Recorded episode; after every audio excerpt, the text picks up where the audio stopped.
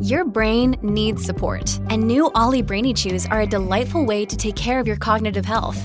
Made with scientifically backed ingredients like Thai ginger, L-theanine, and caffeine, Brainy Chews support healthy brain function and help you find your focus, stay chill, or get energized. Be kind to your mind and get these nootropic chews at olly.com. That's O L L Y.com. These statements have not been evaluated by the Food and Drug Administration. This product is not intended to diagnose, treat, cure, or prevent any disease.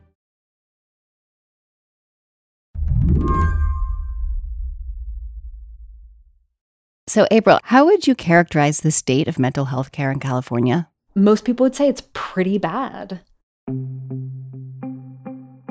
You know, our healthcare system was not set up from the beginning to care for people with mental health issues. Uh, this is something we've had to cobble together over the last few decades. April Dembosky is a health correspondent at KQED. She's been covering California's latest attempt to address its mental health crisis. It's called Care Court. It's a court system for people struggling with psychotic disorders like schizophrenia and sometimes homelessness and substance abuse, too. The hope is to create a system that gets people the help they need but can't get for themselves. Ideally, that happens voluntarily, but a judge can also mandate care, including involuntary commitment. The program started at the beginning of October. It's being piloted in seven counties, and over the next several months, it'll expand across the state. And as controversial as it sounds, the legislation passed almost unanimously. Only two state lawmakers voted against it. Governor Gavin Newsom has been a major champion of the program. Foundationally, what Care Court is about is about accountability at all levels. We can save taxpayers billions of dollars and save lives by December. One of the main advocacy groups that has been largely in favor of Care Court is family members of people with mental illness. You know, parents of adult children who have perhaps been suffering with schizophrenia, another kind of psychotic illness in some cases for for many years and I have heard from a lot of different parents who have been you know, largely taking care of their kids since late adolescence, early 20s. I mean, a lot of psychotic illness tends to appear in late adolescence or early 20s. And for a lot of young people, this is a total about face that there was no hint of anything, you know, being awry. And then all of a sudden, you know, someone at an Ivy League college just completely falls apart from hearing voices, hallucinations, delusions. And, you know, a lot of family members have been on a long journey. You know, their kids are now in their 40s or 50s, and they feel very frustrated that there just aren't enough systems in place to help people live and thrive in their lives. But not everyone is on board with Care Court. Some critics, especially disability rights activists, say any system that's using involuntary treatment is going too far. Medical incarceration, it's just another way to mass incarcerate people, and instead of it just being like criminal, it's medical now. Hearing the word court and the word care together kind of seems like an oxymoron. Yeah, I don't know if people tend to think of court as the most caring place. I mean, I, I agree with you. I think those two words together strikes a lot of people as very strange. You know, the, a court is someplace you go when you do something bad, and it's where a judge metes out punishment. So I think some people are very concerned that a concept of care court suggests that having a mental illness is enough for you to get in trouble. Um, so I think they have a task ahead of them to, you know, to change the image of the court system into a place where you are welcome and you're going to get help. Today on the show, California's intent on getting people the mental health treatment they need. Can they do it without trampling people's rights? I'm Yasmin Khan, in for Mary Harris. You're listening to What Next? Stick around.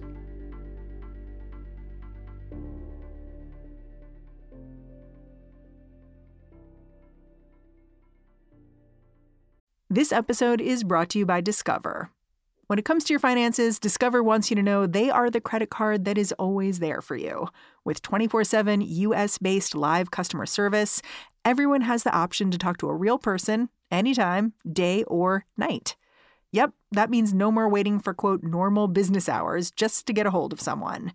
We are talking real service from real people whenever you need it. Get the customer service you deserve with Discover.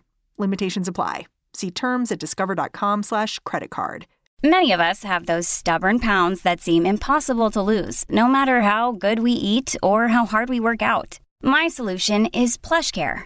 PlushCare is a leading telehealth provider with doctors who are there for you day and night to partner with you in your weight loss journey. They can prescribe FDA-approved weight loss medications like Wegovy and Zepbound for those who qualify. Plus, they accept most insurance plans. To get started, visit plushcare.com slash weight loss. That's plushcare.com slash weight loss.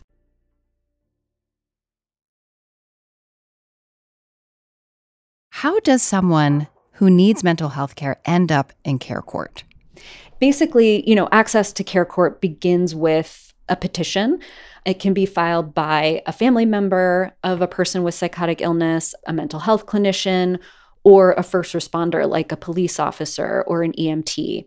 They can file a petition with the local court saying, this, you know, young man who often shows up in my ambulance, they have schizophrenia, I'm worried about them, I think they need help. And so then the court will then order the usually the county behavioral health department to find the person and do a clinical evaluation. So make sure that they qualify for the program that their illness is severe enough that it warrants intervention hmm. by the courts. And so the idea is that then together all these people will work together to come up with a care plan some you know recommended treatment medication maybe housing assistance if that's what you the person needs the idea being that you know this process will be going on for maybe a year or 2 years.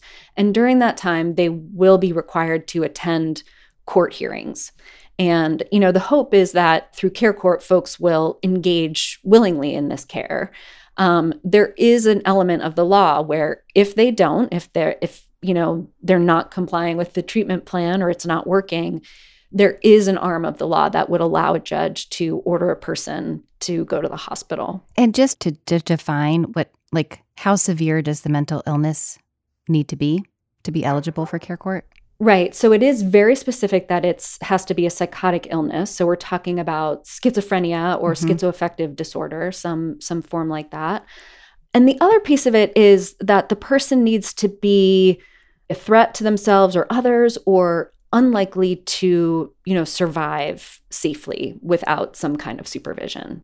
Participants in Care Court can undergo a lot of expensive treatment as part of the program. If a person has private insurance, judges can compel the insurance companies to cover services they otherwise wouldn't.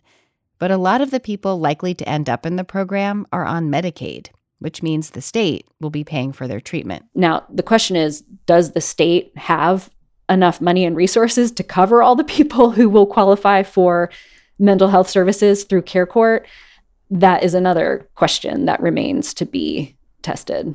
Huh. Can you give me a sense of the scope of the mental health crisis in california? How many people in general are struggling with untreated psychotic illness or, or other severe mental health problems? So you know the state as far as the state is concerned, you know, there it's this really small number of folks who who may have untreated psychotic illness. We know about 1% of the population in general has schizophrenia. We know that nearly half of people with any kind of mental illness don't get treatment because they can't afford it, can't find a provider because of the stigma. So, I think that's where it's important to understand the political genesis behind care court um, and that you know the population of people with untreated psychotic illness who are visible. Those are the folks that have really inspired this program. Folks who are living on the street who appear unable to take care of themselves who may be yelling or walking into traffic. Uh, you know this has been a real top concern of california voters in polls businesses are frustrated by the disruption, but mainly, you know, people are frustrated to see fellow humans suffering in the street like this. How bound up together are the issues of mental illness and homelessness in this case? I think from a political perspective, these two issues are seen as bound together as as intertwined you know that the homelessness problem is a mental illness problem. And therefore let's create this you know innovative new program that targets mental illness and it will magically clean up our streets. If you then talk to you know the folks on the ground who are in charge of implementing the program you know the clinicians or maybe some of the researchers who have really been studying these two things they will say these are two separate issues. You know, care court is is not going to be a solution to homelessness. I've talked to researchers who say, you know, straight up, the, the problem of homelessness is that people don't have housing. If you have all the treatment in the world and you didn't have the housing, we would still have this problem. California's housing crisis is no secret. By some estimates, the state has several million fewer housing units than it needs, and half of the country's homeless population lives in California. When shelter becomes scarce, it's mentally ill people who are most likely to end up unhoused. But critics of Care Court say that doesn't mean mental health care will solve homelessness. Many folks, as I said, will argue, you know, the solution to homelessness is housing and the solution to mental illness is treatment. I'd love to understand or get a picture of what Care Court looks like when it's put into practice. Can you tell me the story of Heidi Sweeney? Yeah, Heidi is a woman I met, and around her, you know, early to mid 20s, she started having pretty serious mood swings. She would get really manic. She would stay up for days and she would just be, you know, working nonstop. And then she eventually started hearing voices, you know, voices that would tell her things like, it's not safe here you know you you need to get out of here and she was married she was living in a home but she had these voices telling her to go somewhere else and she actually went for a period and, and lived in a homeless encampment because that's where she thought she needed to be safe. So eventually, she was diagnosed with schizoaffective disorder, which is basically um, schizophrenia that comes with a mood component. But every time, you know, someone offered her help, she declined. She said, you know, I'm not sick. That's not me. That's not how she saw herself. And yet these voices were really bothering her and so she started drinking. So, you know, just just drinking to try to drown out the voices in her head. And at a really low point, she was living in the bushes outside a liquor store. She was drinking vodka all day. And eventually, she got picked up by the police for petty theft and public drunkenness. And at the time, Orange County had what is called a mental health court. So, this is for folks who have broken the law in some way, but it's acknowledged and understood that their mental health condition contributed to, you know, their ability to make good decisions or, or have good judgment about things. And so the judge gave her a choice. He said, You can either go to jail or you can go into treatment. And so she she chose treatment. And you know it was a really rocky road for her. Um, I would say probably the course of years until she felt like she was thoroughly engaged with her own care. And she found her way through. She is you know reconciled with her husband. She's working again. And so you know she had an experience of this this kind of collaborative court where she felt it really helped her. She felt like if she hadn't been forced into it, you know, she wouldn't have gotten better. Yeah. So this is pre care court, but people are looking at Heidi Sweeney as this example, perhaps, of what care court could do. Exactly. This is pre court. This is for, you know, again, someone who who had, you know, broken the law and was, you know, that a, a, crime needed to be addressed. Care court is different. Care court is a civil court process. It's not for people who have, you know, committed a crime. But nonetheless, you know, Orange County has had success building out this kind of, you know, collaborative court. And so I think that is certainly the idea that the the judges in Orange County want to bring to care court.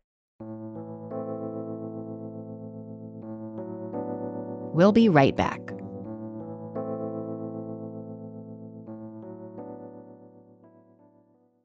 Mom deserves the best, and there's no better place to shop for Mother's Day than Whole Foods Market. They're your destination for unbeatable savings, from premium gifts to show-stopping flowers and irresistible desserts. Start by saving 33% with Prime on all body care and candles. Then get a 15-stem bunch of tulips for just $9.99 each with Prime. Round out Mom's menu with festive rosé, irresistible berry chantilly cake, and more special treats. Come celebrate Mother's Day at Whole Foods Market. Sick of being upsold at gyms? My guy, you're currently a base member. For $90 more, I can upgrade you to our Shred membership. For 130 more, you'll be a Swole member. And for just $300 more, you'll reach Sweat Platinum. At Planet Fitness, you'll get energy without the upsell. Never pushy, always free fitness training and equipment for every workout. It's fitness that fits your budget. Join Planet Fitness for just $1 down and $10 a month. Cancel anytime. Deal ends Friday, May 10th. See Home Club for details. Hi, this is Dahlia Lithwick, host of Slate's legal podcast, Amicus.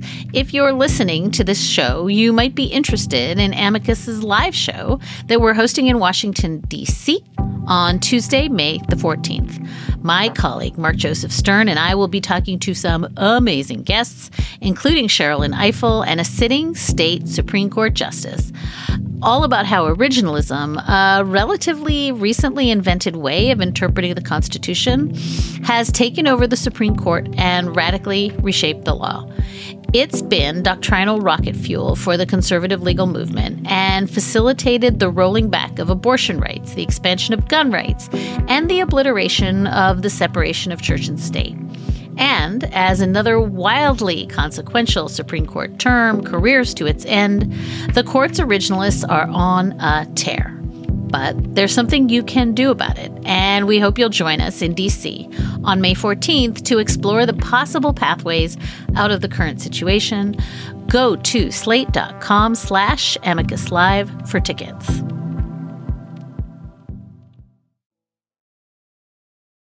It sounds like the the most controversial part of care court is this option to mandate treatment for an unwilling participant.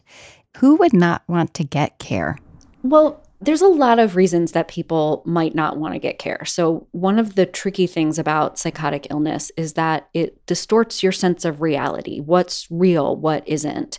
And many folks, because of their illness, don't believe that they're ill that you know their what's going on in their life in their reality is that there's a government conspiracy or an alien invasion and so to them that is their reality. And so when folks then say like you're sick we need to take you to the hospital well no. How is that not part of the conspiracy? You're you're just trying to see my thoughts or you know get control of my brain.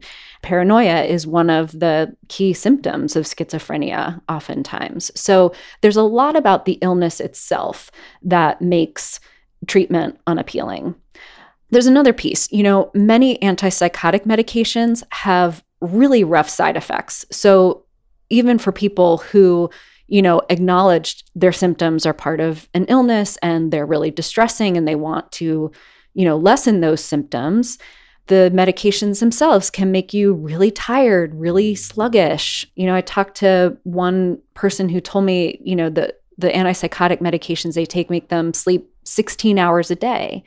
They can also, you know, cause a lot of weight gain. I mean, for all of us, have we all haven't we all taken a medication that's supposed to be good for us, but you know, in some cases just makes us feel worse in other ways that it's not worth it. So I think that's true for a lot of folks with antipsychotic medications. Yeah. So it sounds like the courts are trying to achieve or will have to achieve this delicate balance of getting people who need mental health services to accept care without coercion, even though their illness may make them think that they aren't ill. So I'm wondering, with that in mind, how successful is involuntary commitment? Can people get better when they're subjected to treatment that they didn't voluntarily submit to?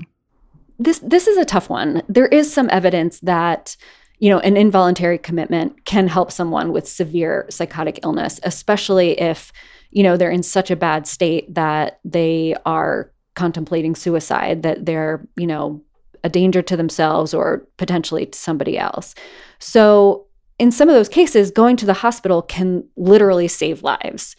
On the other hand, you know, there are many clinicians who are just philosophically opposed to any kind of coercion with treatment. And they tell me that when it comes to long term engagement with treatment, because these are chronic illnesses, most people will be living with them for most of their lives, that in recognizing that, it is much, much better to take the time you know, to build trust in the healthcare system and engage the person voluntarily. I mean, think about folks who, you know, were put in the hospital against their will. I mean, I have also talked to people who were tied to the bed in the hospital, who were yelled at for getting up and, you know, walking around their room. Why would you want to go back to the you know healthcare system writ large if that's your experience of it.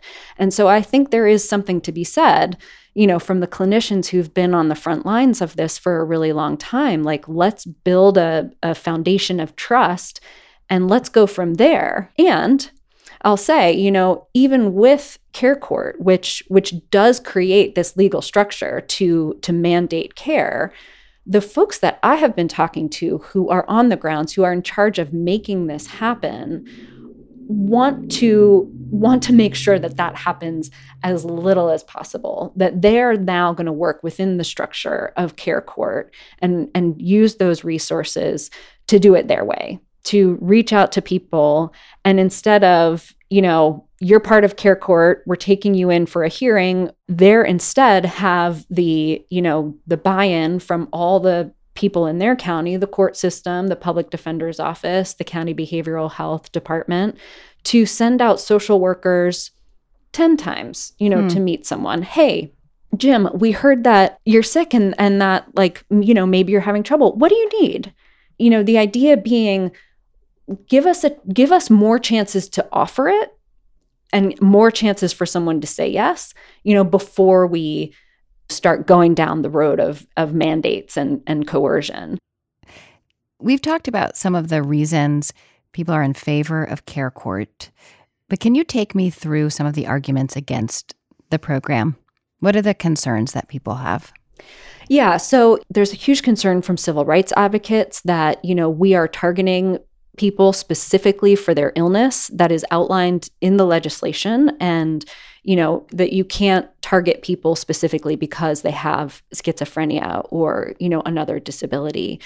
There's a huge concern also among civil rights circles about people of color being disproportionately represented in this program being disproportionately pulled into the to the court system. And that is because you know we're looking at homeless population, and Black residents are overrepresented in the homeless population because of systemic racism. And they also tend to be overdiagnosed with schizophrenia, again, because of, you know, systemic racism embedded in the healthcare system and how people get diagnosed and how this illness is viewed. So there's a lot of groups that are going to be watching that piece of the program in particular to make sure that there isn't essentially racial profiling of who gets pulled into the court system. You mentioned that Heidi Sweeney was in care. You, you, know, like it took her at least a couple of years, I think, for her to take part in her own care and and and I'm wondering if there's an understanding that care court is going to also take years. Like, is there an understanding that this program is kind of going to be in it with people for the long haul? That is the understanding that this care plan will be developed. Um, people will engage. There will be periodic hearings throughout the year. If at the end of you know the first year it's determined that people are doing great, you know, then they could graduate out of the program. If it's determined that they could use a little bit more support, it can be extended for another year. So the idea is that at the end of two years, you know, again, hopefully someone's doing well, managing their illness on their own and will graduate from the program. If folks are not, you know, continue to not doing well, that's where that element of, you know, hospitalization could potentially come in. Again, if the county itself is willing to engage with that piece of the law. You know, it's one thing to get people into treatment and get people to buy into a treatment plan, but there are other underlying barriers to care. And I'm wondering if there's a simultaneous effort to address those barriers, like a shortage of mental health providers or a shortage of beds in treatment facilities. You know, are there other programs being built alongside Care Court to address those issues? So, this has been one of the biggest criticisms of Care Court. When this idea was first floated, there was a lot of pushback, you know, from the counties, from the behavioral health department saying, we already don't have enough resources to care for the people who are under our charge. We don't have enough beds. We don't have enough therapists. You know, where's the money going to come from to provide these services? And so the state has invested some. When I talk to, you know, the county, the directors of the county behavioral health departments, they'll say it's not enough for all of the things that we're being that are expected of us. And so there there is definitely, you know, a lot of frustration about how exactly is this you know all going to work? How how are we going to actually serve the people who are who are coming into the system? April thank you so much for your time. I really appreciate it. Yeah thanks so much for having me april dembosky is a health correspondent for kqed that's the show if you're a fan of What Next, the best way to support our work is to join Slate Plus. Go to slate.com slash whatnextplus to sign up. What Next is produced by Elena Schwartz, Rob Gunther, Anna Phillips, Paige Osborne, and Madeline Ducharme. We're led by Alicia Montgomery with a little help from Susan Matthews. Ben Richmond is the Senior Director of Podcast Operations here at Slate. And I'm Yasmin Khan, in for Mary Harris. Thanks for listening. Talk to you soon.